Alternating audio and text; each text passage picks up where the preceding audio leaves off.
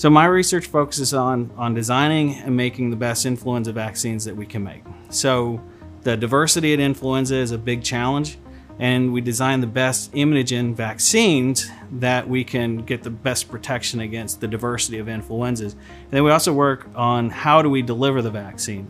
So how you deliver it's very important. And so we actually use viruses to deliver our vaccine. It's kind of a tricky Trojan horse deal where we're taking a virus that causes mild uh, colds and we attenuate it so it can't replicate and cause disease, and it actually delivers our influenza vaccine. We are focused on, on vaccines for, for animals, for, for swine, and for humans. And the whole idea is that, you know, like, to protect swine from flu, we're going to reduce the chances of zoonotic transmission from swine to humans. And so actually that's where we're making some of our best achievements so far, the, the most progress has been with the swine. The vaccine that we get works well because it's multivalent. So it works against right now four different strains. So you're gonna get a quadrivalent vaccine.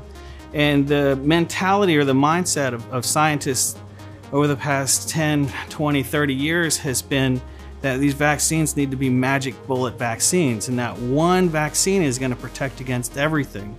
And we've kind of taken a different approach. And so instead of trying to create a vaccine with with four components to it that'll protect against flu, we're designing vaccines that are going to have 16 components.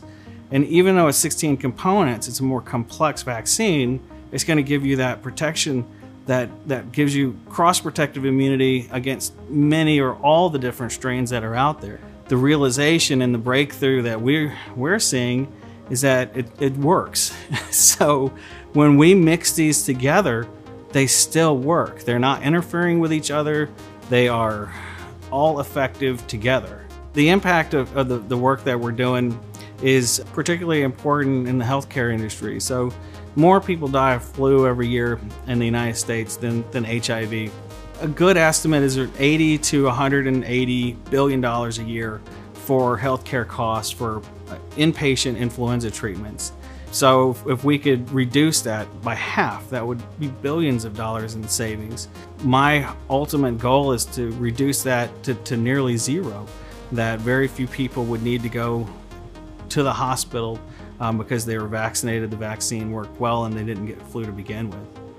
I mean, I would like to thank NUtech. They were fantastic. Their commitment and investment into the work that we're doing is going to be used for many, many years to come. And it was, it's been really great actually to see them come in, see the value in it, and to invest their time and energy in it. It's, it's, it's more than any place I've worked in in the past. It's motivating, it's, it's uh, inspirational, and you just want to go make it better and better and better.